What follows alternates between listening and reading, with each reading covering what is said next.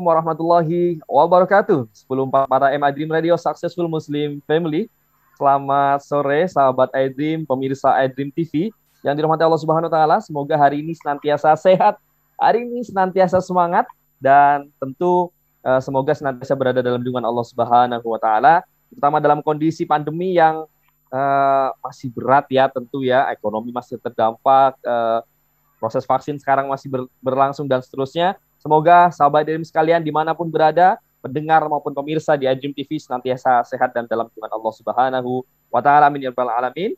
Uh, sahabat Dream sekalian, hari ini kita ketemu lagi di Ngaji from Home dan hari ini spesial kita ada kedatangan tamu seorang ustadz yang luar biasa, Ustadz Rizza Maulan LC MAG.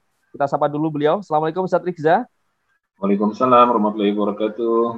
Masya Allah, Alhamdulillah sudah terhubung. Sehat Ustadz Rizza ya? Alhamdulillah. Gimana Gus Alwi sehat? Alhamdulillah, masya Allah. Berkat doa dari Ustadz Rizza nih, Alhamdulillah uh, sehat juga. Uh, Jasa Kumulakan Ustadz Rizza sudah berkenan hadir di uh, iDream TV dan iDream Radio pada hari ini. Sama-sama. Baik, uh, sahabat sekalian, uh, perlu saya sampaikan bahwa Ustadz Rizza uh, Maulan LCMAG ini merupakan uh, anggota di Dewan Syariah Nasional Majelis Ulama Indonesia dan beliau merupakan pengajar uh, atau dosen di Universitas Muhammadiyah uh, Jakarta, betul Ustadz ya?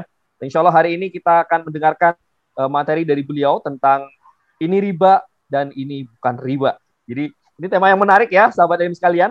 Uh, tema yang sangat in di kalangan baik itu kalangan milenial, terutama milenial ya dengan uh, era digital saat ini mulai banyak uang digital yang uh, masuk sekarang, kemudian uh, bahkan yang lagi in kemarin sempat down gitu ya teman-teman uh, sering mengikuti saham, kemudian ada kripto dan seterusnya.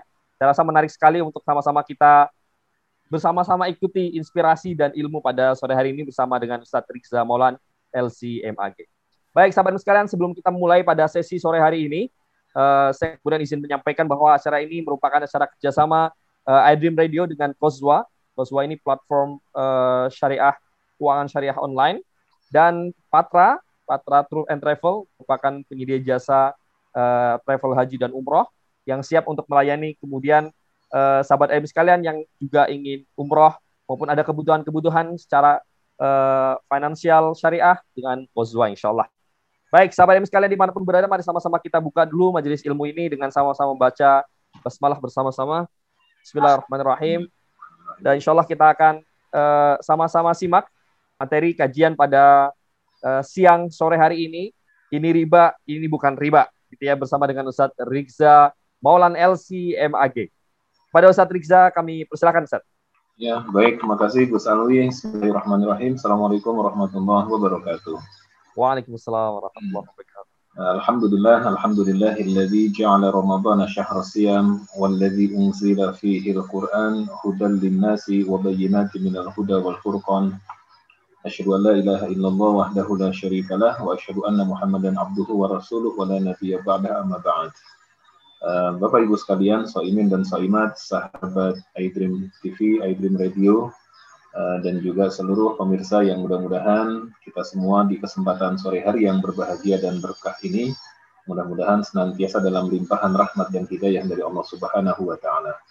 Alhamdulillah, segala puji bagi Allah atas nikmatnya kita hingga hari ini bisa menjalankan ibadah saum kita, yang tentu kita berharap ibadah saum kita ini bisa mengantarkan kita pada derajat takwa dan takwa itu universal ya. Bukan hanya sekedar kita harus uh, exercise dari sisi uh, ubudiyah ibadah kepada Allah. Tetapi juga kita harus ada exercise untuk bagaimana melatih diri menghindarkan diri dari transaksi-transaksi yang haram.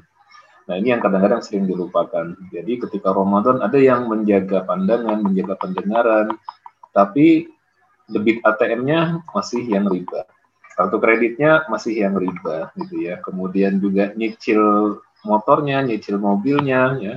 Apalagi sekarang lagi ada apa PPNBM ya, yang harganya nol persen pajak ya. Jadi sangat ini, tetapi kemudian cicilannya juga masih cicilan yang riba. Dan itu dilakukan transaksinya di siang hari Ramadan gitu. Jadi kadang-kadang agak sedihnya. Nah, memang ini terkait dengan uh, persepsinya. Uh, dalam kaidah dikatakan kepada kita al-hukmu ala syai'in juz'un min tasawwurih jadi uh, hukum terhadap suatu masalah itu tergantung dari tasawurnya, persepsi kita terhadap masalah itu. Nah, di masyarakat kita kadang-kadang pemahaman tentang riba ini Mas Alwi dan juga sahabat-sahabat sekalian yang disayangi Allah itu masih agak samar dan buyar ya. Masih agak samar dan buyar dalam arti uh, masih orang masih ada yang menganggap bahwa nggak apa-apa ah ini kan uh, hajat ini kan kebutuhan ini kan orang-orang juga pada ngambil cicilan motor yang uh, di multifinance yang riba juga nggak apa-apa kok gitu ya. ya ya ibaratnya yang mengendarai motor juga nggak diazab-azab juga kok sama Allah kira-kira begitu ya. Nah ini mari kita kupas tuntas insya Allah dalam kesempatan ini ya temanya ini luar biasa dari uh, teman-teman di iDream ya ini riba ini bukan ya. Nah sebelum kita masuk ke sana uh, sahabat-sahabat uh, iDream TV yang disayangi Allah Subhanahu Wa Taala uh, saya ingin mengajak dulu yuk kita membahas tentang uh, larangan yang Allah Subhanahu Wa Taala tekankan kepada kita untuk bermuamalah secara batil. Kita tahu Al-Baqarah 183, 184, 185, 186 dan 187 itu berpuasa tentang saum Ramadan. Ya, 183 ya ayyuhalladzina amanu kutiba alaikumusiyam ya. 184 ya ayam ma'dudat ya 185 syahrul ramadan alladzi unzila fil quran terus ya 5 ayat berturut-turut 183 di al-baqarah 184 185 186 187 5 ayat berturut-turut Allah berfirman tentang ibadah bulan Ramadan. Apa output dari ibadah Ramadan? Output dari ibadah Ramadan adalah la'allakum tatakun supaya kita jadi orang yang bertakwa Nah, yang unik adalah setelah lima ayat Allah panjang lebar berfirman tentang ibadah saum Ramadan, ayat yang keenamnya yaitu Al-Baqarah 188, Allah langsung berbicara tentang larangan bertransaksi dengan cara yang batil. Dan itu tidak diawali dengan kalimat pembuka, misalnya ya ayyuhalladzina amanu tidak. Tetapi persis setelah Allah berbicara tentang saum Ramadan, langsung Allah berfirman, wala ta'kulu amwalakum bainakum bil batil dan janganlah kalian memakan harta sesama kalian di antara kalian dengan cara yang batil. Nah, ulama mengatakan di antaranya Imam Suyuti bahwa uh, yang dimaksud dengan batil di sini bahkan ya sebatil-batilnya transaksi kata Imam Suyuti itu adalah transaksi ribawi. Jadi sekali lagi sebatil-batilnya transaksi ya itu adalah transaksi ribawi. Kenapa? Karena dosa riba itu sangat besar. Nanti akan kita kupas. Ya, apa saja dosa-dosa riba itu. Ya.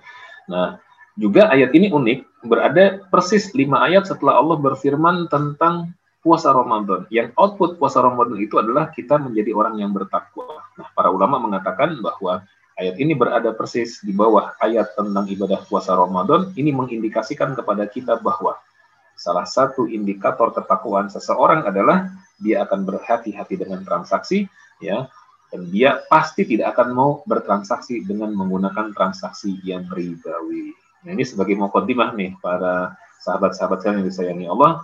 Dan ini apa sering dilupakan oleh kebanyakan kita kaum muslimin. Termasuk termasuk saya termasuk kita semua. Oleh karena itu nih luar biasa. Di kesempatan sore hari ini kita menyimak acara ini dalam rangka untuk mengasah kembali uh, exercise kita dalam ketaatan kepada Allah tidak terkecuali dalam masalah transaksi.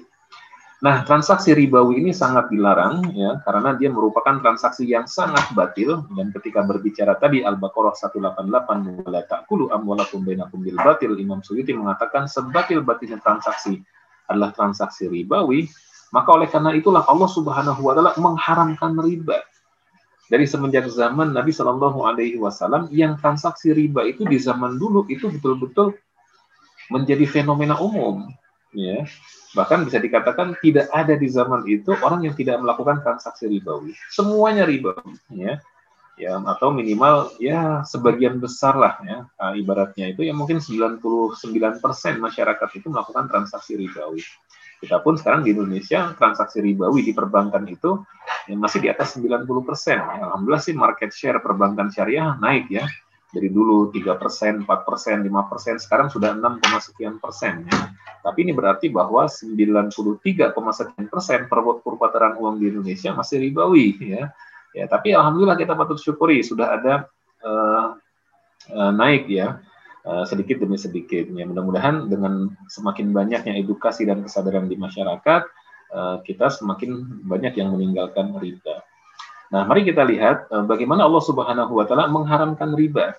Allah mengharamkan riba karena fenomena riba di zaman jahiliyah itu sudah menjadi fenomena yang sangat luar biasa maka Allah mengharamkannya pun sesuai dengan tabiat kita sebagai manusia. Manusia itu tidak suka kalau berubahnya itu secara spontan sekaligus.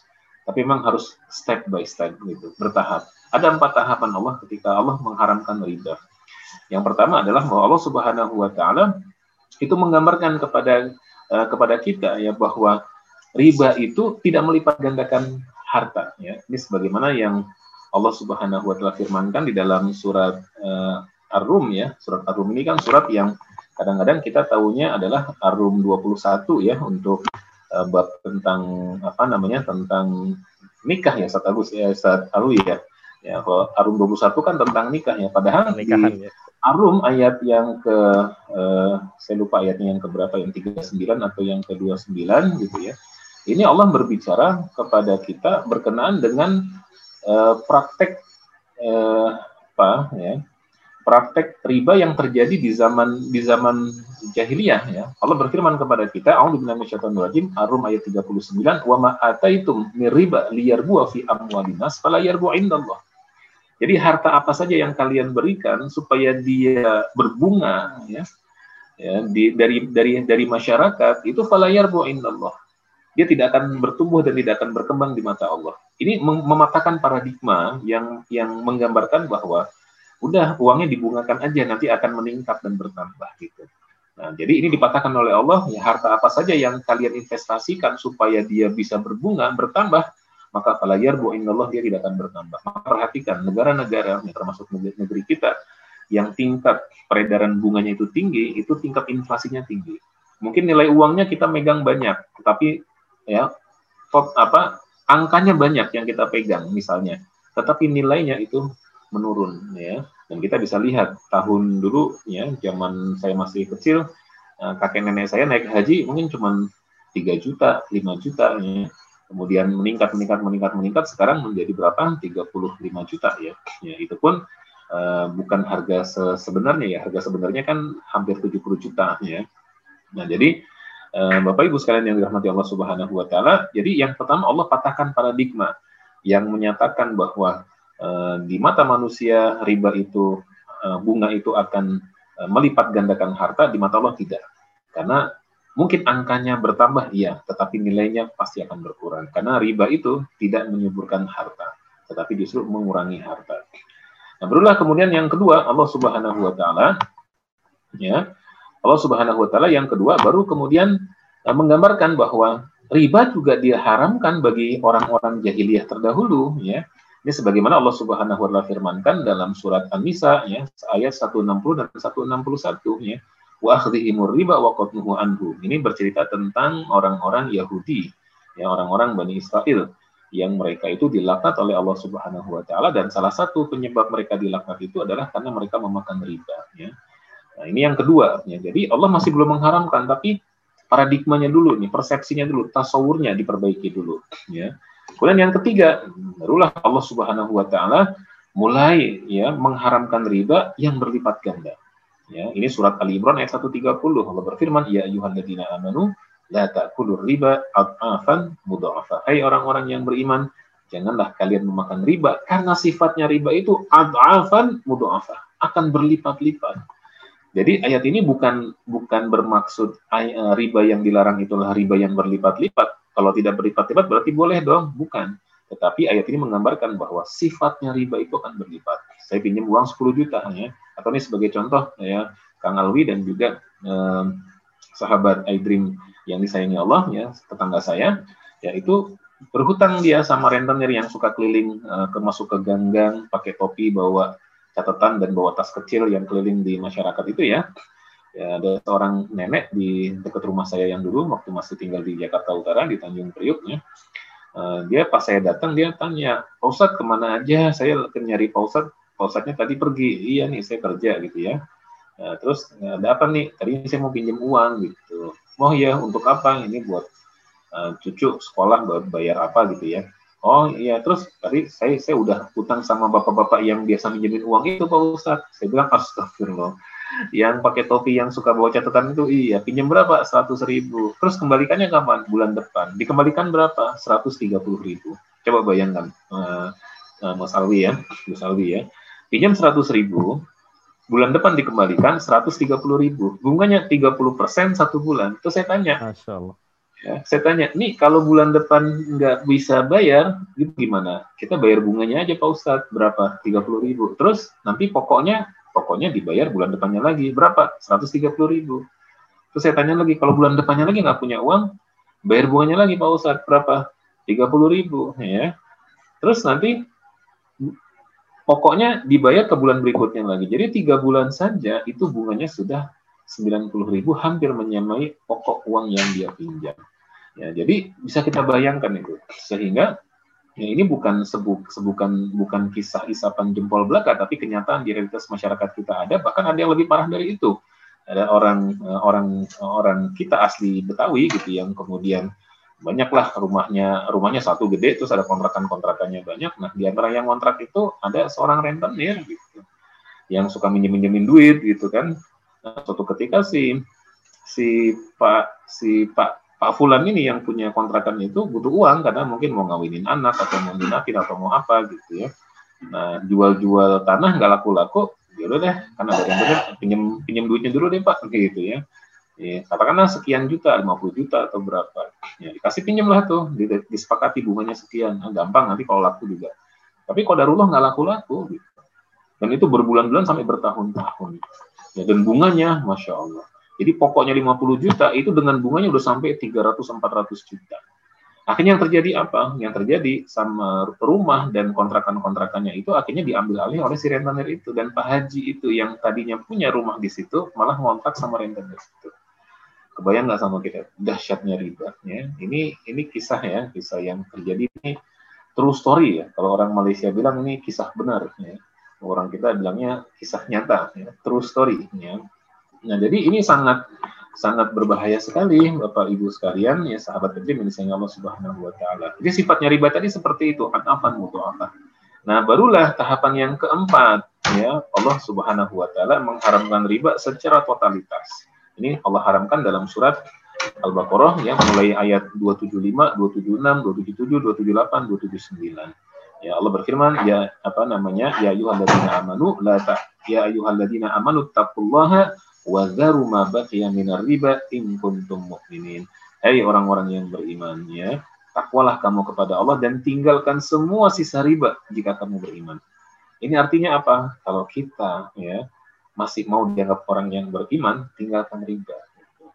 Ayatnya kan seperti itu tuh. Hai orang-orang yang beriman, takutlah kamu kepada Allah dan tinggalkan sisa-sisa riba jika kamu beriman. Artinya, jangan-jangan kalau kita tidak mau meninggalkan, kita dianggap orang tidak beriman. Ya, meskipun kata ahli tafsir itu tidak seperti itu. Artinya kita orang yang tidak sempurna imannya.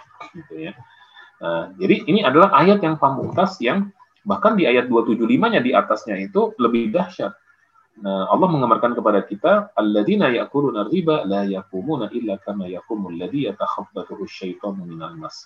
Jadi orang yang memakan riba itu diibaratkan mereka tidak bisa berdiri melainkan seperti berdirinya orang yang kemasukan syaitan lantaran tekanan penyakit gila. Kita pernah lihat orang kesurupan, ya. Orang kesurupan dia tidak akan bisa bisa berdiri berdiri dengan tegak ya, sesuai dengan keinginan dirinya. Ada yang mengendalikan dia. Ya, itu orang yang sehat Orang yang sehat kemasukan setan itu seperti itu. Nah, orang yang memakan riba di gambaran ayat ini Al-Baqarah 275 itu seperti orang gila kemasukan setan. Kebayang nggak sama kita itu? Orang waras aja kemasukan jin ya, itu jadi tidak waras. Ini orang gila kemasukan jin. Itulah orang yang uh, kehidupannya terlibat dengan riba. Ampun ya, jadi naudzubillah. Ini gambaran yang sungguh sangat dahsyat uh, terhadap orang-orang yang memakan riba. Oke, okay, baik. Itu empat tahapan riba. Oleh karena itulah riba menjadi haram. Dikuatkan lagi oleh hadis-hadis Nabi Shallallahu Alaihi Wasallam. Maka dosa riba itu, ya, ulama mengatakan itu sangat dahsyat. Ya, uh, Imam siapa? Imam Zahabi atau Imam Suyuti yang memasukkan riba itu termasuk lima dosa besar. Bahkan kata Syekh Yusuf Kordowi itu dikatakan tidak pernah dalam Al-Quran Allah mengharamkan sesuatu sekeras sedahsyat Allah mengharamkan riba. Dalilnya apa? Tadi Al-Baqarah 275. Ini dosa riba yang pertama ya. Orang yang memakan riba itu seperti orang gila kemasukan syaitan. Al-Baqarah 275. Ya. Yang kedua adalah orang yang memakan riba dan dia tidak mau bertobatnya itu di dalam Al-Baqarah 275 ini wa man ada faulaika ashabun nar fiha khalidun. diancam oleh Allah orang yang memakan riba dan tidak mau bertobat, maka dia calon penghuni neraka, dia kekal selama-lamanya di dalam api neraka. Nanti bisa eh, sahabat eh, Aidrim langsung buka saja Quran terjemahan Al-Baqarah 275. Ya ini bukan kata eh, Pak Ustadz ya, bukan kata siapa-siapa, ini firman Allah Subhanahu wa taala. Langsung dibuka aja nanti Quran terjemahannya dilihat sendiri, ya. Yang ketiga adalah dosa riba itu orang yang memakan riba itu dilaknat oleh Allah dan Rasulnya. Dalam sebuah hadis Nabi bersabda kepada kita, la'anallahu akilar riba. Allah melaknat orang yang memakan riba. Ya, jadi orang yang memakan riba kita nabung di bank dan ada bunganya, bunganya kita ambil dan kita makan itu dilaknat oleh Allah. Wa mu'kilahu, bukan hanya yang menerima, tapi orang yang bayar. Kita ngutang ke bank, lantas kita nyicil. Plus ada bunganya termasuk kita leasing kendaraan ya tadi itu cicilan-cicilan segala macam ya makanya harus hati-hati. Ya itu kita ada bunganya maka kita termasuk yang dilaknat. Kenapa? Karena kita membayar cicilan yang pokok plus bunganya. Bahkan bukan hanya itu yang dilaknat oleh Allah. Wakati bahu eh, karyawan-karyawati yang menulis transaksinya itu juga dilaknat oleh Allah wasyahidaihi juga saksi-saksinya notaris-notarisnya yang menjadi kalau kita di bank kan ada notarisnya tuh yang mencatat transaksi itu kan kan di atas apa namanya uh, dokumen apa nama dokumennya itu saya lupa ya. Jadi di atas dokumen itu kan yang nulis kan notaris gitu. Nah kemudian Nabi bersabda waqalahum sawa. Mereka semua dosanya sama. Artinya ya yang memakan riba yang memberikan riba, yang mencatat transaksi riba, dan juga yang menjadi saksi termasuk notaris-notarisnya, itu semua dosanya sama, mereka semua dilaknat oleh Allah Subhanahu wa taala. Mau dilaknat oleh Allah apalagi di bulan Ramadan, naudzubillah jangan. Oke ya, tapi sabar dulu ya. Ini memang ayatnya keras-keras, tetapi tujuan Allah itu adalah untuk kebaikan kita. Untuk solusi nanti dulu tenang akan kita bahas nanti di ujung ya. Kemudian yang keempat adalah orang yang memakan riba itu akan diperangi oleh Allah dan Rasulnya. Tadi Al-Qur'an 1 278 279 Allah berfirman ya ayyuhalladzina amanu taqullah wa daru ma baqiya minar riba in kuntum mu'minin. Orang-orang yang beriman takutlah kalian kepada Allah dan tinggalkan sisa-sisa riba jika kamu beriman fa illam taf'alu jika kamu tidak mau meninggalkannya fa'zanu biharbi minallahi wa rasulih maka tunggulah datangnya azab ancaman ya dari Allah Subhanahu wa taala, peperangan dari Allah, diharbin ya dengan peperangan. Jadi orang yang tidak mau meninggalkan riba, dia akan dia diperangi oleh Allah dan Rasulnya. Nauzubillah. Siapa yang berani perang dengan Allah ya? Nah, dulu Abraham di melawan Allah yang menghancurkan Ka'bah di dihujani dengan apa? Dengan uh, batu dari neraka ya. Naudzubillahnya. Nah, kemudian yang kelima adalah bahwa riba itu, Bapak Ibu sekalian yang dirahmati Allah adalah penyebab terjadinya bencana musibah dan malapetaka. Nabi bersabda kepada kita, "Ma zahara fi qaumin riba wa zina illa ahallu anfusahum iqaballahi azza wa jalla." Tidaklah suatu kaum mereka melakukan dua hal secara terang-terangan, riba dan zina, melainkan berarti mereka menghalalkan bagi diri mereka sendiri datangnya azab dari Allah Subhanahu wa taala. Jadi bisa jadi penyebab banyaknya musibah, bencana dan lain sebagainya itu adalah karena faktor banyak orang-orang yang memakan riba. Yang keenam, ini dosa yang keenam. Satu dirham riba, satu dirham itu mungkin kira-kira antara 50 sampai 75 ribu ya. Satu dirham riba, dirhamun riba yakuluhur rajul. Satu dirham riba yang dimakan oleh seseorang itu dosanya adalah asyaddu min sittatin wa zaniyah. Dosanya setara dengan 36 kali perbuatan zina. Bapak Ibu tahu, ya, eh, para sahabat Aidrim tahu apa dosanya orang yang berzina? Orang yang berzina itu, kalau dia masih gadis, masih bujangan, ya dia berbuat zina itu dicambuk 100 kali. Kalau orang yang sudah berkeluarga berbuat zina, maka dia dipendam setengah badannya dan dilempari batu ya, sampai meninggal dunia. Itu orang yang berzina dan riba ini dosanya itu 36 kali lipat dibandingkan dengan dosa zina.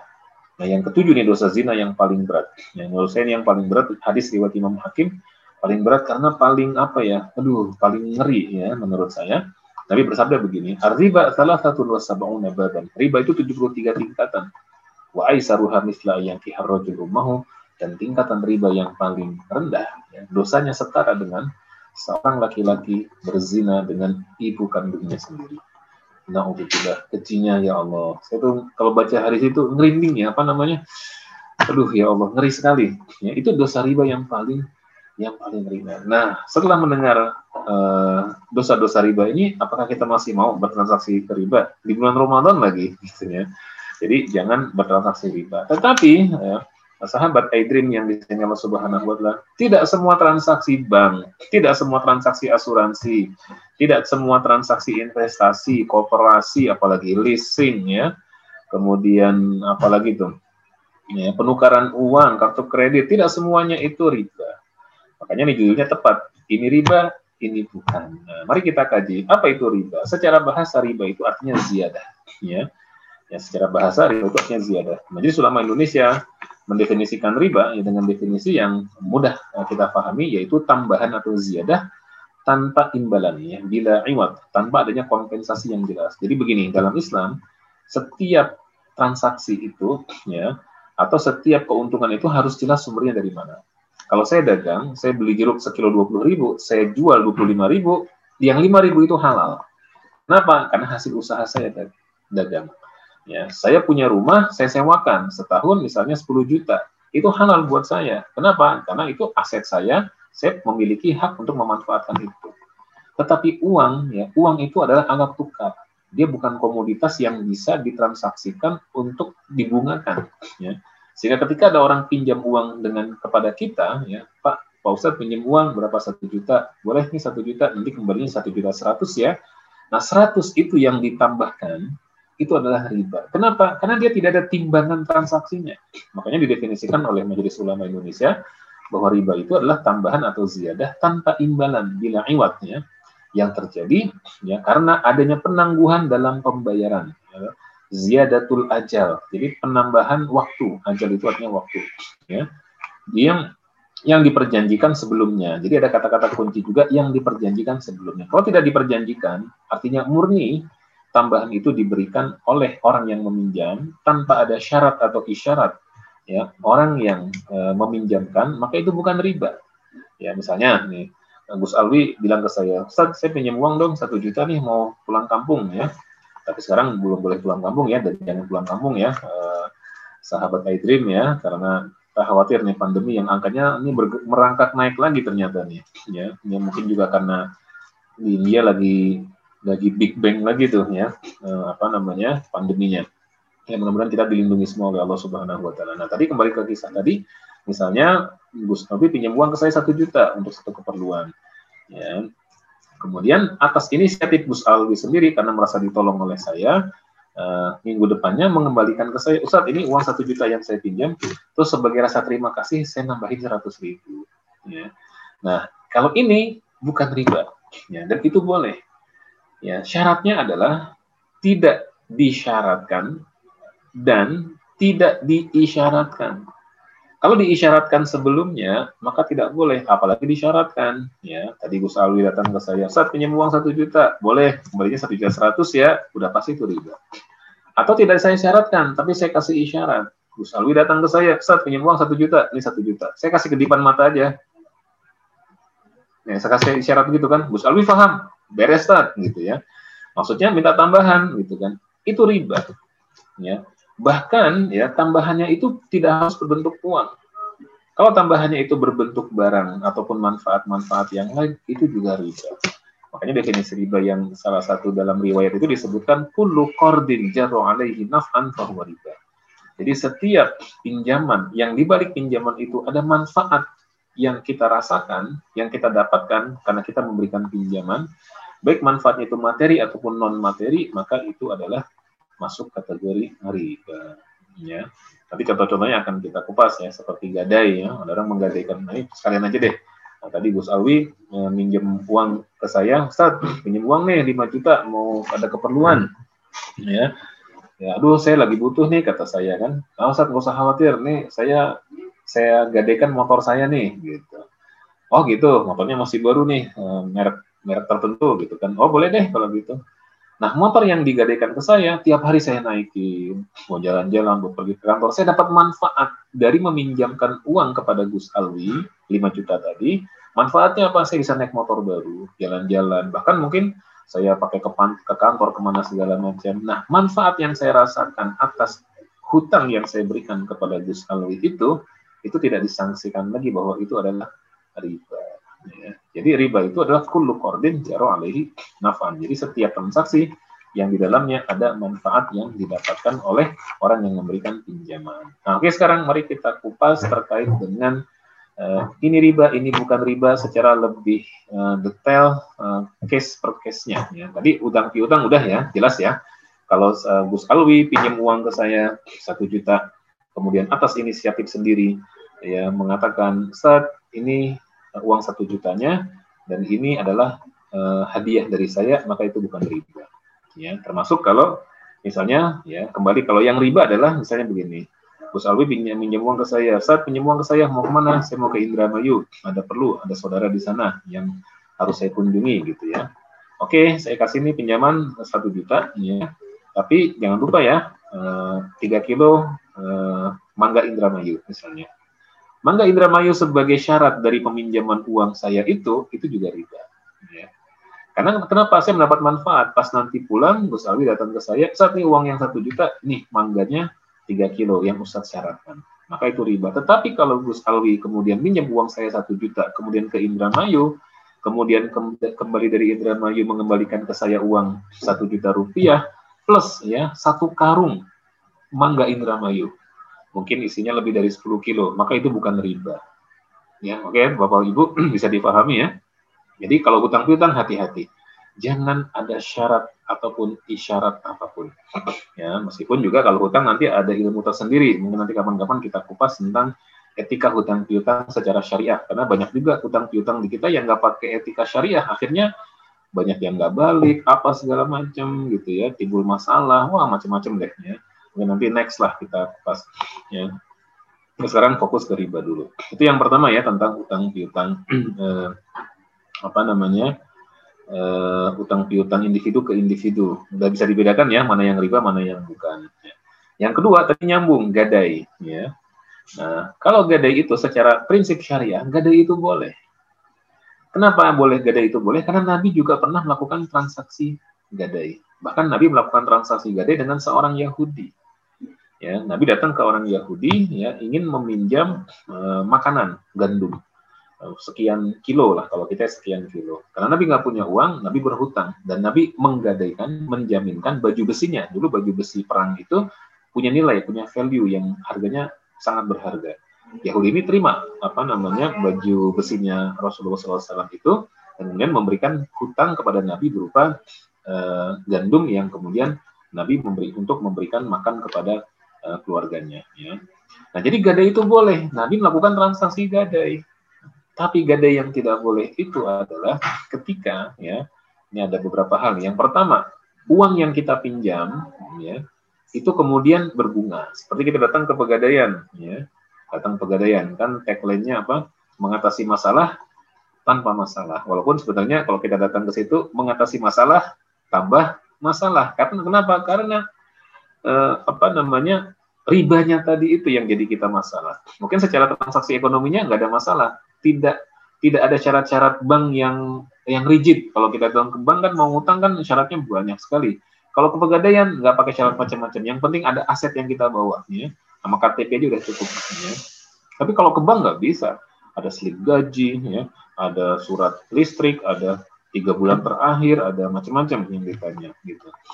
Nah, tapi kalau kita meminjam kemudian ke pegadaian, kita menggadaikan misalnya Eh, handphone kita ya nilainya katakanlah 2 juta maka biasanya pegadaian akan memberikan pinjaman maksimal 80 persen ya berarti sekitar satu juta enam ratus ribu rupiah diberikan ini kepada nih pinjamannya kepada kita nah satu juta enam ratus ribu rupiah itu kan dikasih waktu empat bulan ya. Untuk nanti kemudian kita tebus kembali ya hutang kita tersebut ya satu juta enam ratus plus bunganya. Nah bunganya ini adalah riba. Itu tidak boleh. Oke ya udah jelas ya bunganya itu riba. Nah, ketika kita membayar ke pegadaian uang satu juta enam ratus plus bunganya, ya katakanlah bunganya dua ratus ribu gitu ya, maka kita kemudian setelah membayar satu juta enam ratus plus dua ratus ribu, nah, kita bayar pokok plus bunga, maka nanti handphone kita bisa kita ambil kembali. Orang sering menyebutnya itu kita menebus, itu adalah riba. Ya, satu tuh di pegadaian ribanya satu itu. Yang kedua adalah ribanya di tadi yang saya ceritakan ya. Kalau saya uh, Gus Alwi tadi datang meminjam uang ke saya dan menggadaikan sepeda motornya, lantas sepeda motornya saya manfaatkan, saya gunakan sehari-hari untuk kerja untuk apa? Apalagi saya sewakan ke tukang ojek, ya. Wah, sehari lima puluh ribu, gitu kan, lumayan. Ya, nah itu udah jelas dia riba. Tidak kita sewakan saja, kita gunakan sendiri, kita menikmati dan memanfaatkan motor tersebut, itu saja sudah riba. Ya, apalagi kita sewakan dan seterusnya. Oke ya jelas ya. Kenapa? Karena kita mendapatkan manfaat. Definisi riba tadi adalah kullu qardin jaru alaihi nafan. Setiap uh, pinjaman yang dibalik pinjaman itu ada manfaat yang kita rasakan dari pinjaman tersebut, maka itu adalah riba. Nah, sekarang yang tidak riba bagaimana Ustaz? Yang gadai itu yang tidak riba bang seperti apa? Ya, yang pertama adalah pinjamnya tanpa bunga.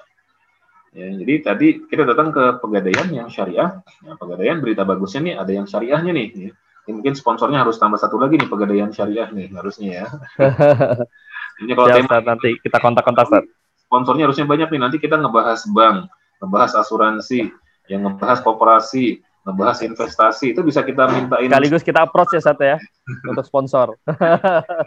Jadi nanti iDream-nya bisa TV-nya bisa lebih maksimal tuh ya. Tapi itu nanti babnya belakangan lah, babnya manajemen ya. Nah, riba yang uh, wah riba lagi apa? Gadai yang tidak riba itu adalah gadai syariah. Kita datang ke pegadaian syariah. Lantas kita sama-sama me, me, me, menjam, me, menggadaikan handphone kita. Ya. Di handphone kita dihargai berapa? 2 juta rupiah. Kita sama-sama diberi pinjaman hanya 80 persen. Yaitu satu juta enam ratus ribu rupiah. Tetapi pegadaian syariah tidak mengenakan bunga atas pinjaman uang yang kita pinjam di situ. Kita pinjam satu juta enam ratus dikembalikan satu juta enam ratus tidak kurang tidak lebih. Nah terus pegadaian untungnya dari mana? Itu kan pertanyaan kita. Nah karena handphone kita ini ya disimpan di pegadaian sebagai jaminan, ya, dan di, jamin, di pegadaian itu ini disimpan, dia butuh space. Dia butuh space, ada space kan, space-nya dikunci, ada security-nya, ada listriknya, ada alarmnya, ada sistemnya segala macam. Itu butuh biaya. Nah, atas biaya itu kita dikenakan muklah namanya. Ya, biaya untuk pemeliharaan barang-barang ini termasuk biaya untuk yang jaganya. Ya. Nah, ini bukan riba, ini boleh. Nah, jadi ya beda ya sama yang tadi. Kalau yang tadi dari uangnya meskipun oleh pegadaian yang konvensional tadi bunga yang kita bayarkan 200 ribu dari 1.600 ribu rupiah tadi itu, ya, itu juga sebagian digunakan untuk biaya-biaya tadi, tetapi akadnya di awal itu adalah bunga atas pinjaman. Ya, jadi BT, ya, bedanya tipis, tetapi eh, apa namanya dampaknya itu cukup besar. Ya, makanya ini temanya bagus sekali, ini tema Gus Alwi milik tema dan teman-teman luar biasa. Ya, nah jadi itu riba. Kalau yang pakai bunga, kalau yang tidak pakai bunga, tapi dia ada muknah, ya namanya itu muknah itu adalah biaya dia seperti biaya jasa, ya jasa untuk penitipan. Karena nanti kalau barang saya ini hilang di pegadaian, ya, itu pihak pegadaian tanggung jawab, dia harus mengganti handphone saya ini. Ya. Makanya dia perlu security, perlu tempat, perlu space, perlu asuransi. Yang kalau nanti kebakaran apa segala macam kan dia perlu mengganti ya kepada biaya nasabah kepada nasabahnya. Maka itu bukan riba. Nah, termasuk juga kalau dia menitipkan sepeda motor ke kita, seperti tadi Gus Alwi, saya pinjam 5 juta, ini saya, saya gadekan motor saya, karena dalam syariat itu, gadai itu uh, penting buat uh, si pemberi pinjaman. Dalam hal nanti si peminjam tidak mampu membayar, maka uh, barang yang digadaikan itu bisa menjadi alat bayarnya. Ya, bisa menjadi alat alat bayarnya. Nah, seperti tadi misalnya Gus Alwi, saat pinjam 5 juta, ini motor saya gadaikan. Ya, berapa lama? Sebulan. Waduh, sebulan ya, lama ya. ya misalnya gitu ya. Sepeda motor sebulan tidak dipakai, rusak nggak? bisa jadi rusak ya olinya bisa membeku ya apalagi musim dingin ya apalagi di iDream nih di daerah Depok kan lagi dingin nih ya kalau lagi musim yeah, yeah. ini ya. Eh, sejuk ya bukan bukan bukan dingin lah sejuk ya. Eh, sejuk ya. Ini kalau satu bulan nggak dipanasin motor bisa olinya bisa bisa beku di dalam dan kemudian motornya bermasalah. Nah kita ya menyetater motor tersebut kemudian kita nyalakan kita pakai jalan sekedar untuk supaya motor tersebut tidak rusak, ya, maka itu hukumnya boleh. Itu bukan riba. Kenapa? Karena kita dalam rangka menjaga aset milik orang yang menggadaikan itu. Karena barang yang digadaikan itu masih tetap milik orang yang berhutang, tidak berpindah kepemilikan menjadi milik saya. Nah, ini yang juga sering terjadi di kampung-kampung, biasanya menggadaikan sawah. Orang pinjam duit ke saya, misalnya mau kawinan, mau apa, menggadaikan sawahnya. Nanti yang terjadi apa? Ketika panen, hasil panennya buat saya yang yang meminjamkan uang. Itu nggak boleh sebenarnya. Ya, itu riba. Ya, jadi harusnya tetap uh, hasilnya adalah untuk milik si yang punya sawahnya tersebut. Memang kadang-kadang pertanyaannya kalau begitu nggak ada yang mau ngasih pinjaman Ustaz. Ya, itu sebenarnya nanti ada solusinya ya, bisa dikerjasamakan dan lain sebagainya. Oke, itu pegadaian. Nah, ada lagi satu yang sebenarnya masuknya bukan ke bab riba, ke babnya bab batil. Yaitu ya eh, barang yang digadaikan tadi dalam hal misalnya, misalnya ya, misalnya tadi eh, Gus Alwi tidak bisa membayar. Ustaz, waduh saya nggak bisa membayar nih 5 juta nih, saya lagi usaha saya lagi begini begini begini segala macam. Deh, motor saya jadi alat bayar. Ya, boleh nggak? Boleh secara fikih, tetapi harus dihargai. Berapa harga motor ini di pasaran? Misalnya harga motornya 8 juta. Berapa hutangnya Gus Alwi? Hutangnya 5 juta. Maka motor ini berarti harganya 8 juta ya dan hutangnya 5 juta. Ini kalau motornya dijual misalnya saya jual, Gus Alwi saya jual ya silakan Ustaz. Ya, saya jual dapat 8 juta, maka saya hanya berhak untuk memotong 5 juta saja.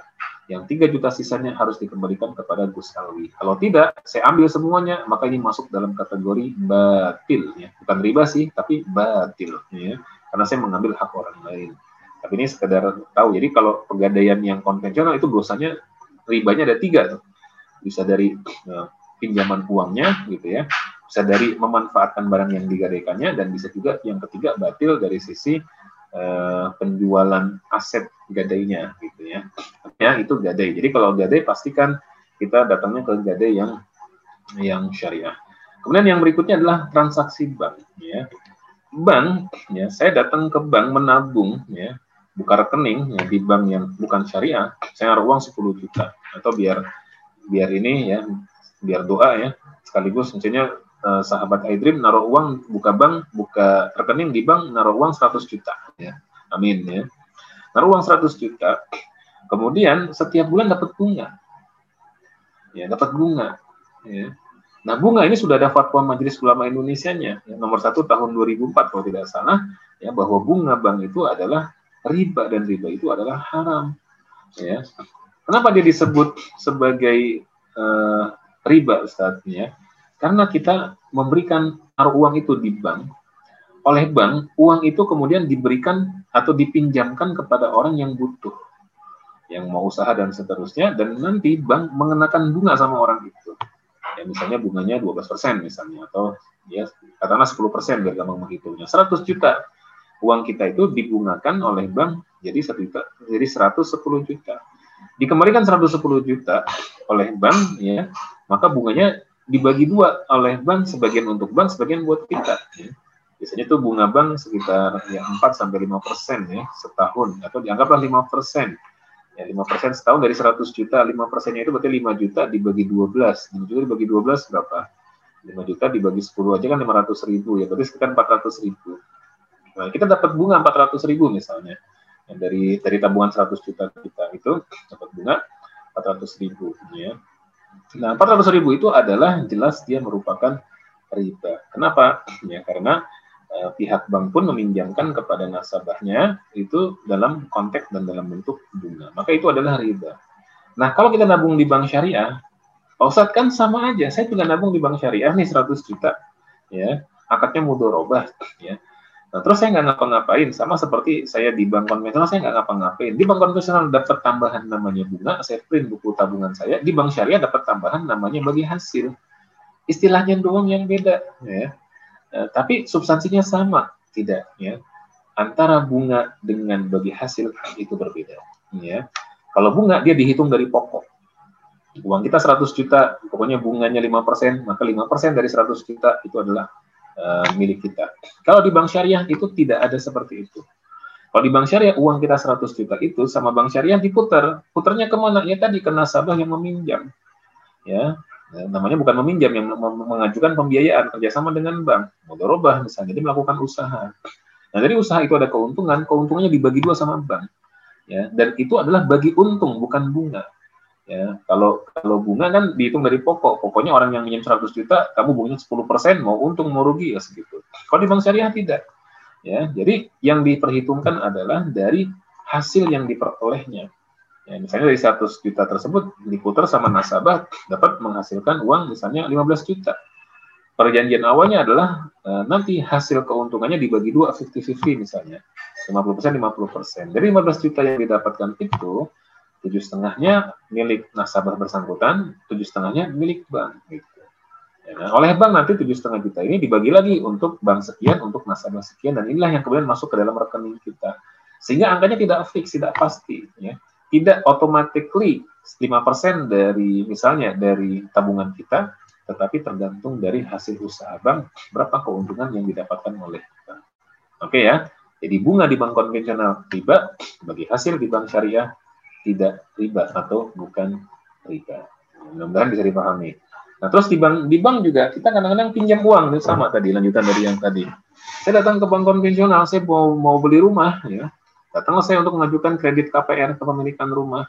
Ya, sekarang harga rumah udah nggak ada yang 100 juta kali ya. Jadi anggaplah satu miliar. Ya, saya datang ke bank konvensional, pinjam uang satu miliar buat apa? KPR gitu kan. Rumah di mana? Di Depok. Rumah di Depok udah mahal-mahal lagi nih, terus terus Alwi ya. Nah, Bang nggak mau tahu pokoknya ini eh, satu miliar ya dikasih oleh bank kepada kita pokoknya bunganya setiap bulan sekian gitu.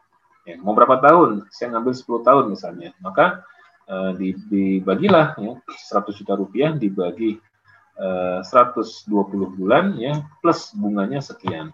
Ya, maka setiap bulan saya nyicil pokok plus bunga ya. Nah, itu jelas itu adalah riba.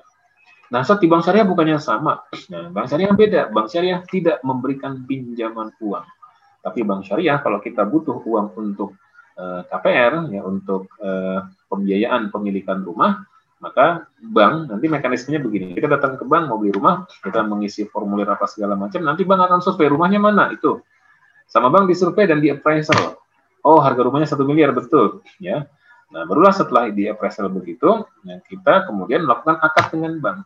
Ya, jadi konsepnya adalah bank membeli rumah itu satu miliar dibeli oleh bank, setelah dibeli oleh bank, maka bank menjual kepada kita sebagai nasabah. Bank membeli cash satu miliar, dijual kepada kita misalnya satu setengah miliar selama 10 tahun, misalnya. Ini biar mudah ilustrasinya.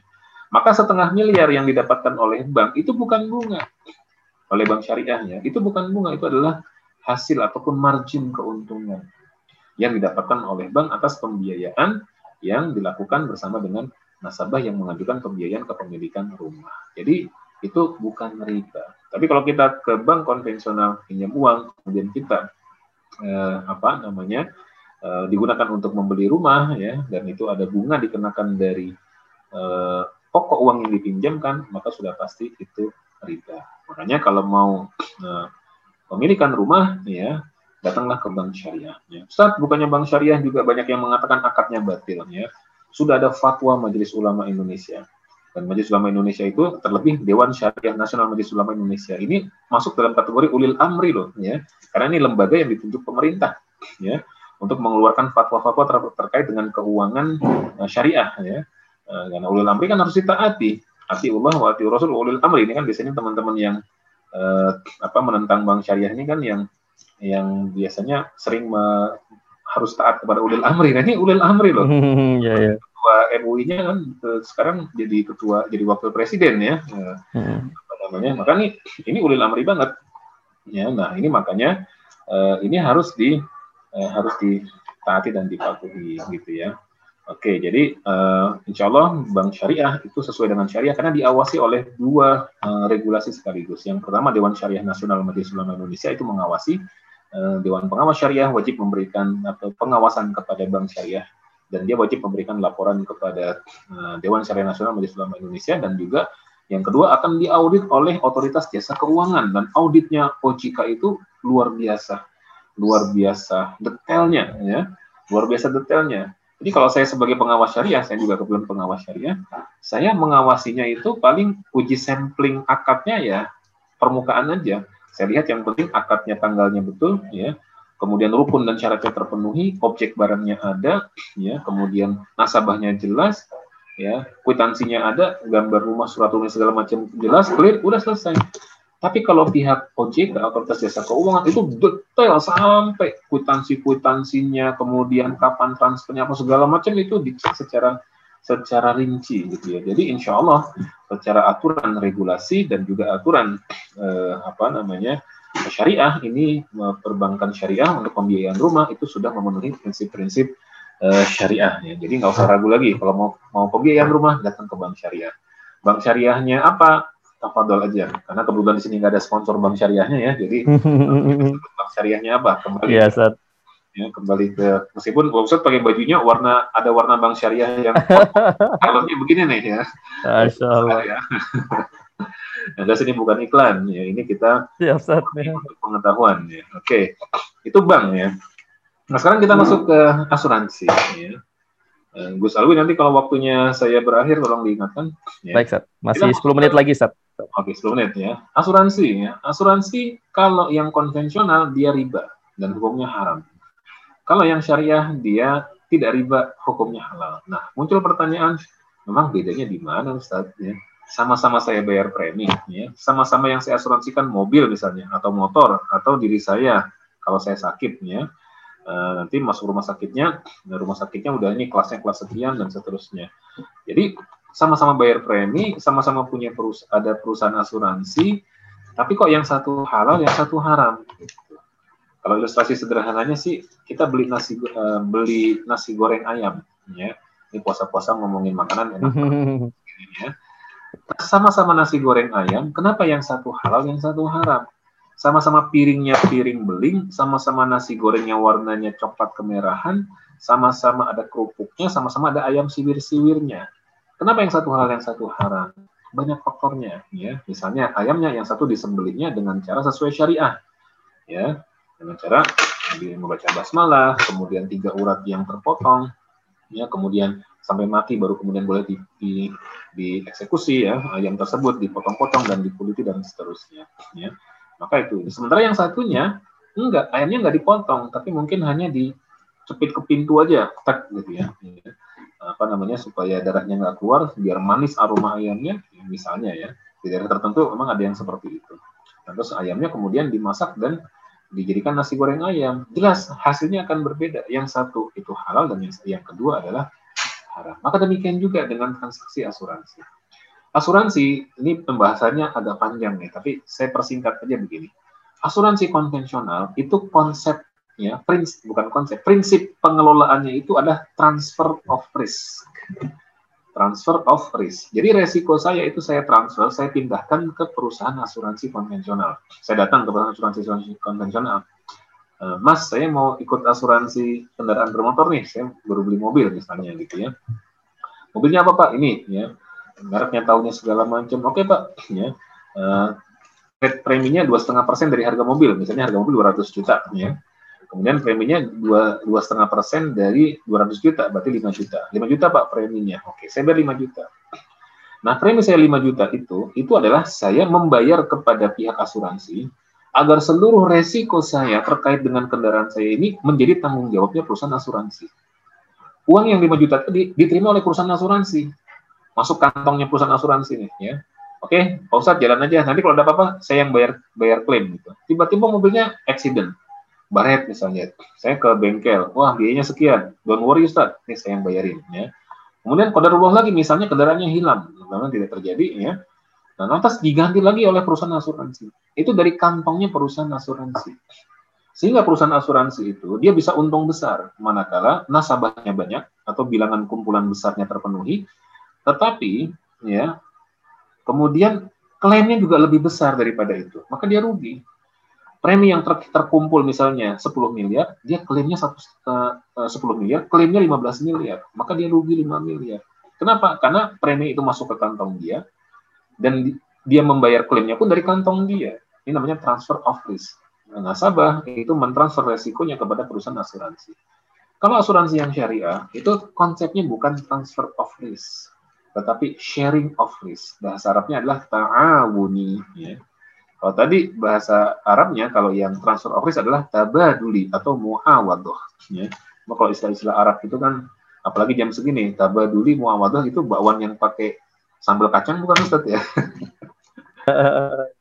Dan menjelang maghrib saat ya. Menjelang maghrib ya. Jadi semenjak maghrib tuh kadang-kadang dari jauh nih apa gitu ya. Dikira pisang goreng, ternyata itu ini apa sampul buku ya dari jauh coklat goreng ya. Nah, jadi kalau yang asuransi yang syariah itu konsepnya adalah adalah sharing of risk. Betul saya datang ke perusahaan asuransi ya, Mas perusahaan asuransi saya mau mengasuransikan mobil saya gitu. Oh boleh Pak Ustadz, mobilnya apa? Ini nilainya berapa? 200 juta misalnya. Kontribusinya preminya saat 5 juta. Lah kan sama sama konvensional, tapi bedanya begini, 5 juta uh, uang asuransi yang diterima oleh perusahaan asuransi syariah langsung dibelah menjadi dua. Ada wakalah free, ada ada ujroh wakalah, ya. Jadi ada uh, biaya yang biaya ini masuk ke kantongnya perusahaan asuransi dari 5 juta itu katakanlah 2 jutanya menjadi biaya pengelolaan. Yang 3 jutanya namanya tabaru. Tabaru itu adalah dana tolong menolong. Dan itu dipisah entitasnya. Yang 2 juta masuk kantongnya perusahaan asuransi itu untuk biaya-biaya, biaya perusahaan, biaya kantor, biaya apa segala macam, biaya untuk mengelola resiko kita. Sementara yang 3 juta yang dikelola oleh perusahaan asuransi itulah namanya dana tabaru yang dihimpun dari seluruh nasabah-nasabah yang lain yang ada, yang kalau ada sesama nasabah itu terkena musibah, maka dia diganti di situ dengan menggunakan dana tabaru ini. Jadi perusahaan itu hanya mengelola dana tabaru ini. Kalau ada yang klaim diambil dari situ, kalau nggak ada yang klaim ya udah dana ini tetap milik nasabah. Di akhir periode tidak ada yang klaim, maka dikembalikan sebagian kepada nasabah sebagai surplus tabaru. Dan ini tidak terdapat pada asuransi yang konvensional. Jadi asuransi yang memang agak teknis sedikit ya, eh, sahabat Asatihi mungkin yang tidak belum ini asuransi agak nanti kapan-kapan bisa kita bahas juga tentang konsep perbedaan Lebih spesifik set ya tentang asuransi. Dan asuransi konvensional ya. Jadi ada ide-ide untuk ini nanti Gus Alwi pembahasan-pembahasan lanjutan. Ya. Ya, insya Allah. Nah, jadi kalau asuransi yang uh, konvensional itu haram, kenapa? Karena konsepnya adalah transfer of risk, yang gampangnya begitu. Ya, kalau transfer of risk itu mengandung unsur maisir, gambling ya perusahaan bisa rugi besar kalau yang ikut banyak tapi klaimnya lebih banyak atau perusahaan bisa untung besar kalau yang ikut banyak dan yang klaim sedikit. Kalau asuransi syariah mau yang klaim banyak mau yang klaim sedikit dia hanya ngelola saja. Dia tidak menanggung kerugian eh, apa namanya kerugian sebagaimana di perusahaan asuransi konvensional. Ya, jadi kalau konvensional uangnya masuk ke kantong dia semua, kalau syariah enggak. Yang masuk ke kantong dia hanya biaya Eh, pengelolaannya saja, sementara dana tolong menolongnya itu terpisah. Kira-kira gambarannya seperti itu. Maka pastikan kalau kita mau ikut asuransi atas kendaraan kita, ya mobil atau motor, atau atas aset kita seperti rumah dari kebakaran, gempa bumi dan lain sebagainya, ya, atau untuk diri kita sendiri seperti asuransi kesehatan, ya, asuransi pendidikan buat anak, ya, atau asuransi personal accident, ya, pastikan asuransinya syariah. Bahkan sesungguhnya asuransi BPJS kesehatan itu pun berdasarkan uh, hasil keputusan Komisi Fatwa Majelis Ulama Indonesia tahun berapa ya? 2000 berapa? Saya agak lupa. Itu diputuskan bahwa asuransi BPJS itu pengelolaannya belum sesuai dengan prinsip syariah. Masih ada riba, maisir dan goror.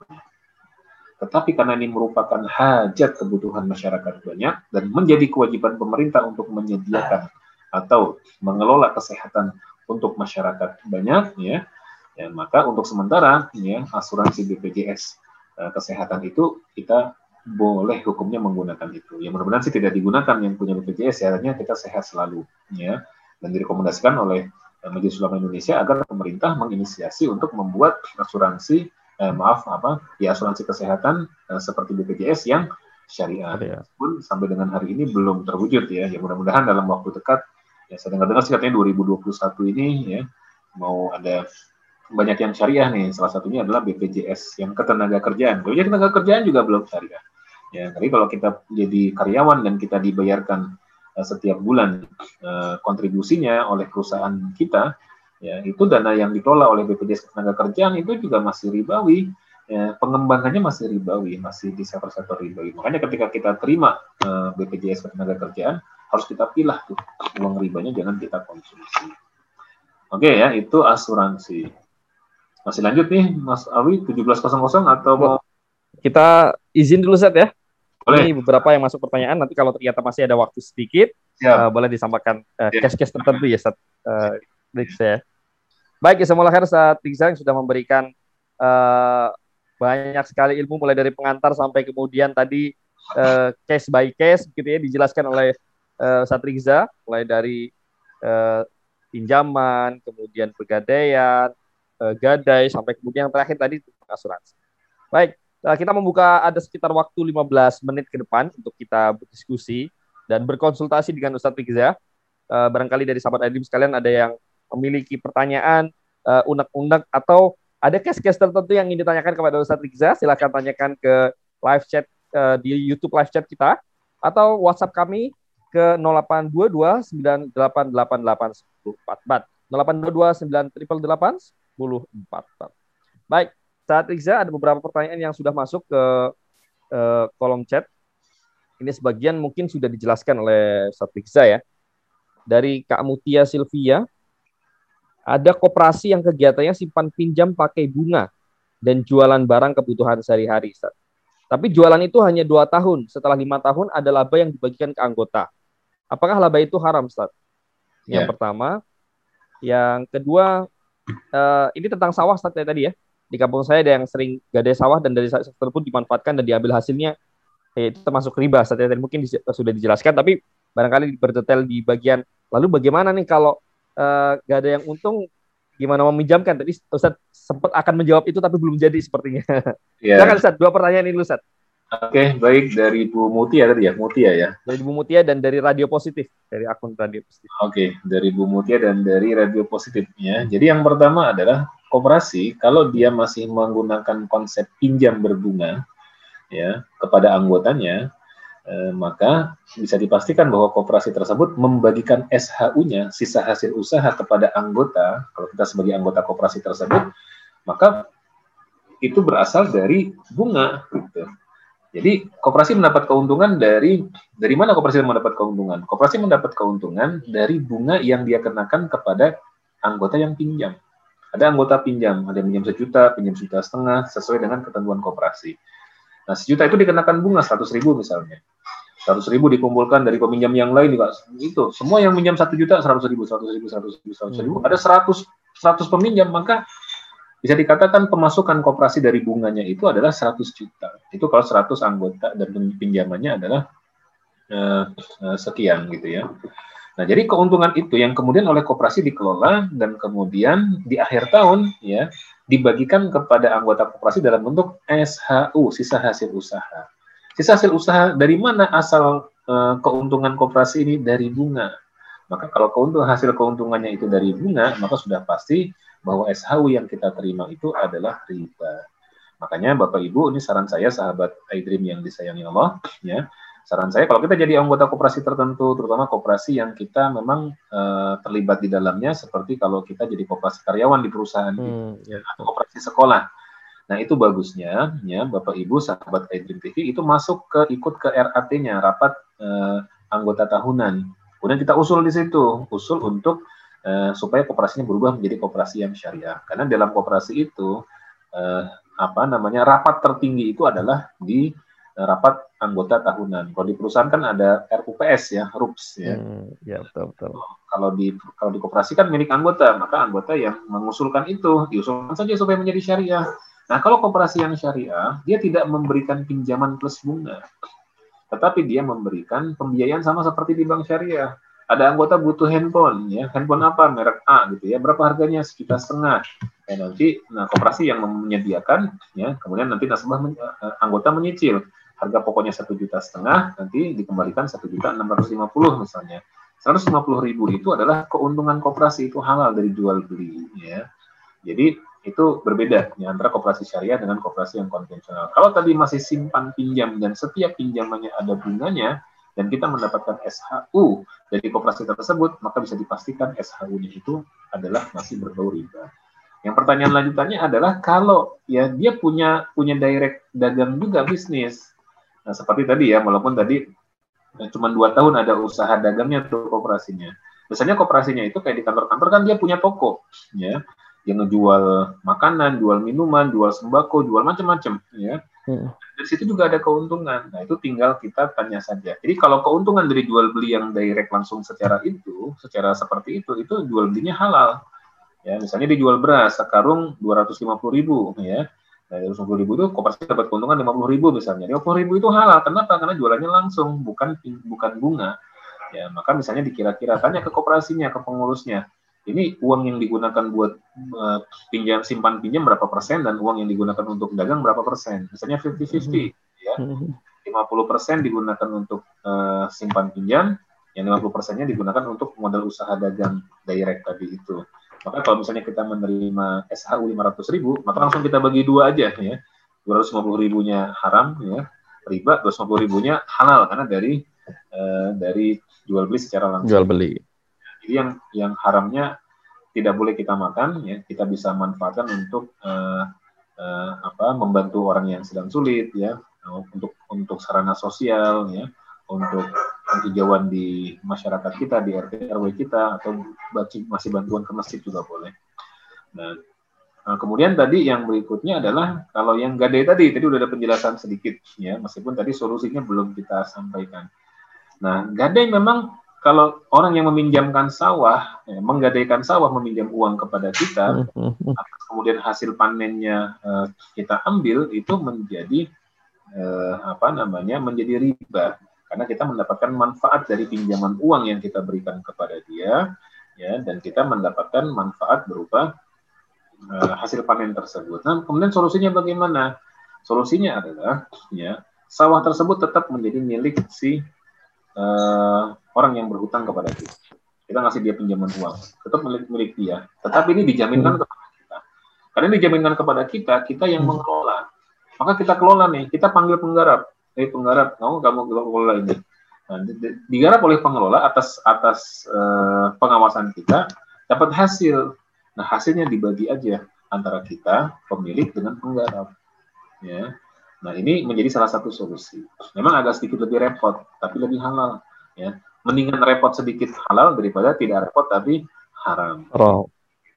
Begitu kira-kira Gus Baik, masya Allah. Uh, khair Ustaz Rizza. Ini masih ada beberapa pertanyaan lagi, boleh Ustaz ya? Silakan. Dari Kak uh, Aisyah, kalau tadi tentang bank uh, sepertinya sudah dijelaskan. Dari ini beliau menanyakan dua hal yang berikutnya tentang reseller set. Kalau jadi reseller produk tapi produk tersebut tidak ready di reseller. Uh, ready-nya di produsen. Jadi reseller cukup ngepost iklan produknya dan cari konsumen.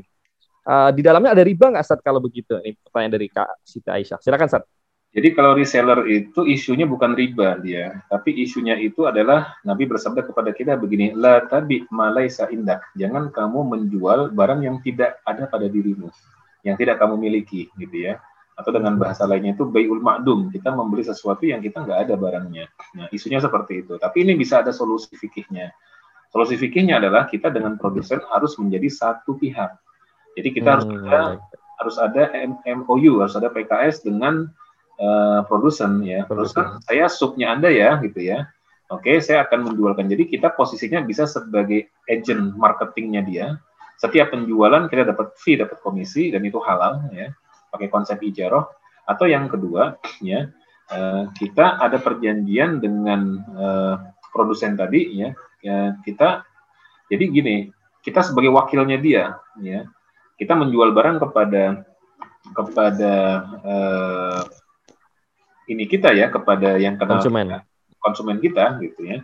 Nah, kita juga punya perjanjian bahwa bahwa ini antara kita dengan produsen itulah satu kesatuan, tidak bisa tidak tidak dipisahkan. Sehingga ketika tadi tapi harus harus diikat dengan ada perjanjian kerjasamanya antara kita dengan dia. Tidak harus MOU dalam bentuk seperti surat yang di perusahaan-perusahaan besar ya, tapi yang penting hmm. ada kesepakatan bahwa kesepakatan. Kita, kita adalah satu pihak atau satu satu ini. Kalau tidak ada itu, nah itu memang sangat rentan masuk dalam kategori Eh, lata di malaisa indak jangan kamu menjual sesuatu yang tidak kamu miliki dan itu dilarang. Dulu pernah ada sahabat yang datang ke Nabi dan dia mengatakan ya Rasulullah ada orang yang datang ke saya membeli sesuatu. Terus saya terima uangnya, kemudian saya membeli dulu di pasar, setelah itu kemudian saya antarkan kepada dia. Nabi bersabda itu, lata di malaisa indak jangan kamu menjual barang yang tidak kamu miliki. Jadi kira-kira solusinya tadi seperti itu, bisa kita menjadi subnya uh, produsen atau yang kedua kita menjadi bagian dari produsen tersebut. Ya. alam Baik, uh, masya Allah. Uh, Jazakallah khair saat uh, Riksa ya. Jadi tadi konsepnya mungkin kalau ini yang ditanyakan berkaitan dengan dropship dan seterusnya ya. Barangkali kalau online online berarti di uh, apa namanya harus diatur seperti itu dengan produsen. Saat ini uh, satu kloter pertanyaan terakhir saat ya. Boleh. Uh, ada pertanyaan berkaitan dengan uh, trading saham dan investasi saham. Bagaimana kemudian kita menentukan mana yang kemudian syariah dan mana yang tidak syariah. Yang kedua, Ustaz, ini pertanyaan, Pak Ustadz, uh, saya leasing kendaraan dengan bank konvensional, uh, mencicil di bank tersebut, lalu bagaimana apa yang harus saya lakukan agar uh, uh, agar statusnya menjadi syariah? Yeah. Ya, cicilan saya masih satu tahun lagi. Ini bagaimana saat uh, Rikza dua pertanyaan tersebut ini terakhir ini. Ini kasuistik sekali saat ya. Ya baik. Ya makasih sahabat iDream TV yang disayangi Allah. Saham syariah itu adalah saham yang punya kriteria. Yang pertama adalah emitennya harus emiten yang tidak memproduksi barang atau jasa yang bertentangan dengan syariah. Jadi emiten adalah perusahaan yang menerbitkan saham ya. Misalnya kalau seperti pabrik minuman keras, pabrik bir ya, dia membuat saham, maka dia tidak bukan saham syariah atau bank konvensional, asuransi konvensional karena dia core bisnisnya adalah riba, maka dia tidak syariah. Maka dia menjual saham seperti saham BRI, BNI, saham Mandiri, meskipun BCA, meskipun itu nilainya bagus-bagus, itu haram, tidak boleh. Kenapa? Karena dia uh, emitennya adalah tidak sesuai dengan dengan syariah. Nah, emiten yang mendeklar sebagai perusahaan syariah itu sedikit. Hmm. Seperti Bank BRI Syariah yang sekarang uh, menjadi apa namanya BSI ya, kemudian PTPN Syariah dan juga beberapa perusahaan-perusahaan syariah memang ada yang mendeklar bahwa dia sebagai emiten dan dia syariah. Tapi jumlahnya sangat sedikit sekali gitu dan buat buat orang yang trading saham itu nggak menarik gitu ya. Kalau cuma pilihannya dikit dia pengennya kan pilihannya banyak ya. Jadi hmm. pertama dulu ya emitennya harus syariah. Yang kedua eh, ya emitennya bu bukan harus syariah tapi emitennya adalah perusahaan yang tidak dalam menjual barang atau jasa yang bertentangan dengan syariah. Maka perusahaan-perusahaan yang umum seperti Astra, ya, Telkom, kemudian Indofood, ya, kemudian Antam, ya, itu adalah perusahaan-perusahaan umum yang sahamnya ternyata udah syariah gitu. Banyak orang yang tidak tahu bahwa yang dijual di bursa saham itu di bursa efek dan lain sebagainya itu itu sudah sebagian besarnya sesuai syariah. Ya, cuma kriteria yang pertama tadi ya, emitennya bukan merupakan perusahaan yang uh, apa mener, uh, Eh, memproduksi barang atau jasa yang tidak sesuai dengan syariah. Yang kedua adalah perusahaan tersebut tidak dalam kondisi berhutang ke bank konvensional yang jumlah ada jumlahnya jumlah tertentu cuma saya agak lupa jumlahnya berapa tidak boleh melebihi sekian persen dari modal diputarnya gitu ya. kalau dia melebihi dari sekian persen dari modal yang diputarnya maka dia masuk ya kategori yang tidak sesuai dengan syariah Ya, loh kalau ada dia modalnya sedikit yang dari bank konvensional kok boleh Ustaz? Ya, karena ada kaidah bunyinya begini. Lil aksar hukmul kulli, ya. Jadi untuk yang mayoritas itu hukumnya adalah hukum generalitas. Ya, seperti seperti ini juga ya, seperti apa namanya demokrasi ya. Demokrasi kalau yang menang eh, katakanlah 70% kan tidak menang 100% gitu ya, tapi hmm. udah yang mayoritas gitu ya. Jadi itu. Kemudian yang ketiga adalah keuntungan keuntungan perusahaan keuntungan perusahaan yang dari sektor yang haram itu tidak boleh lebih dari 10% gitu ya. Jadi misalnya kalau seperti ada hotel hotel bintang 5 kan ada standar internasionalnya tuh. Nah, dia hotel itu standar internasionalnya adalah harus ada minibarnya. Yang di minibar itu mungkin hmm. ada wifi-nya, ada apa segala macam. Nah, itu harus dihitung berapa jumlah keuntungan yang didapatkan dari minibarnya tersebut. Atau maskapai penerbangan untuk yang international flight itu kan standarnya harus ada wine, harus ada apa segala macam. Itu harus dihitung jumlah keuntungan yang didapatkan dari uh, jualan wine dan lain sebagainya itu lebih dari 10% atau tidak. Kalau lebih maka nggak boleh. Tapi kalau kurang dari itu ditolerir, masih dianggap boleh. Jadi itu kira-kira uh, konsep uh, saham yang sesuai dengan syariat. Dan setiap enam bulan sekali itu uh, ada listing ya dari Dewan Syariah Nasional Majelis Ulama Indonesia dan dan regulator ya terkait dengan saham-saham syariah. Dan ternyata ya itu hampir 600-an saham itu sudah sudah sudah sesuai dengan syariah. Ya, jadi bisa nanti di searching aja di ini daftar listing saham-saham syariah itu sudah akan keluar sebenarnya itu banyak sekali kok. Ya, jadi silakan dipilih dan lebih bagus lagi kalau kita juga pakai SOTS-nya SOTS yang syariah ya. Apa namanya? Uh, sekuritasnya ya, ya? Ya, sekuritasnya sekuritas yang yang sudah syariah ya. Ada banyak kok yang MNC syariahnya juga sudah ada, kemudian yang apa namanya BNI Sekuritas Syariah. Ya, sekuritasnya yang syariah ya, kira-kira begitu. Gitu ya kira-kira ya. Jadi jangan jangan cari saham yang yang yang tidak syariah, jadi sahamnya yang syariah. Nah, yang kedua ini menarik nih kasus ya nah, terkait dengan leasing kendaraan. Udah terlanjur beli kendaraan di dari bank konvensional, jadi kemudian nyicil ya, dan kemudian masih ada setahun lagi.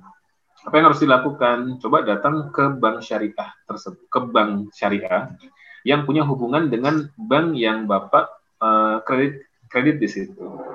Misalnya ya, misalnya ya kalau di bank pemerintah ya uh, saya ini kreditnya di Bank Mandiri ya. Kan Bank Mandiri punya bank syariah Mandiri. Coba datang ke bank syariah Mandirinya. Atau BNI, coba datang ke BNI syariahnya. Atau bank swasta, BCA, datang ke BCA syariahnya. Atau bank apa gitu ya, bank yang umum ya yang dia ada syariahnya. Permata ada permata syariahnya. Datang kita ke bank yang sama yang punya hubungan dengan bank bank konvensional, lalu kita datang mengajukan datang ke customer service-nya. Kemudian kita tanya di situ, saya mau mengajukan uh, ini apa namanya take over kredit saya dari konvensional ke syariah ya. Nah jadi ketika nanti nanti dia akan melihat tuh oh ya tinggal berapa lama lagi sekian dari berapa tahun sekian. Nanti dia akan mengarahkan kreditnya di mana? Di sini. Kalau itu merupakan bank induknya itu akan lebih mudah. Contoh permata ya itu hmm. syariah BCA BCA syariah misalnya itu akan lebih mudah ya nanti akan dibantu dan akan diarahkan. Memang nanti akan keluar biaya tambahan, Pak, karena pasti ada biaya notaris ya. Dan biaya notaris itu kan lumayan ya, mungkin sekian juta, 4 juta, 5 juta atau bahkan lebih daripada itu tergantung nilainya. Menurut saya tidak mengapa kita mengeluarkan uang tambahan, tetapi kendaraan kita menjadi menjadi halal secara syar'i gitu ya daripada misalnya tadi kita tetap menyicil di situ dan kemudian kita terlibat atau terlilit dengan uh, dengan riba. Riba. Ya.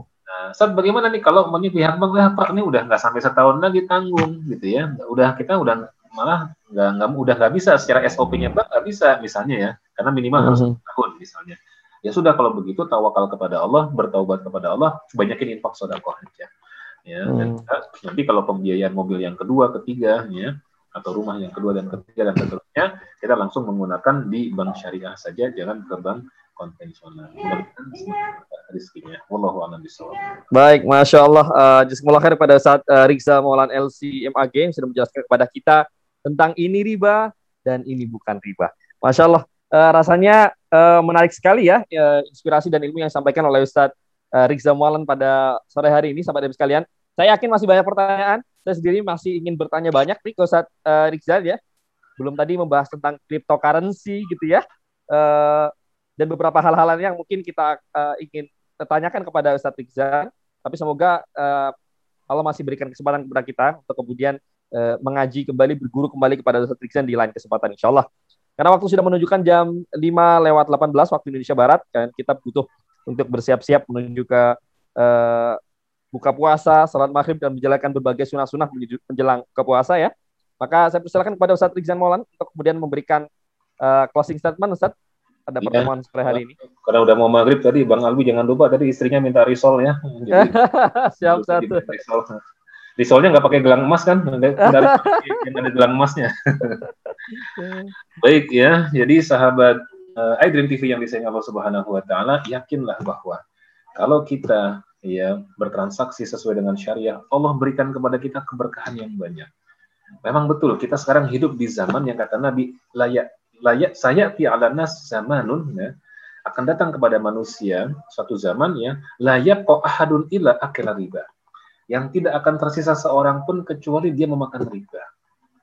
Fa illam yakulhu ya asobahu min bukharihi. Kalaupun ada yang tidak memakan riba di zaman itu, dia pasti terkena dengan debu-debunya riba. Dan rasanya kita berada di zaman itu. Karena transaksi riba sudah sangat luar biasa ya dan di mana-mana jadi fenomena dan kalaupun kita menghindari riba kita terkena debu-debunya. Saya termasuk yang terkena debu-debunya ya. Sebagai contoh saya pernah mau beli sepeda motor. Saya datang ke salah satu dealer gitu kan. Saya bilang, "Mbak, saya mau beli motor ini. Cash atau kredit, Pak?" Saya bilang, "Cash." Aduh, maaf, Pak. Kalau cash ya inden tiga minggu. Bayangkan, Mas Gus Alwi. Cash inden tiga minggu. Saya bilang, "Enggak, kalau yang di sini ini udah punya leasing semua, Pak."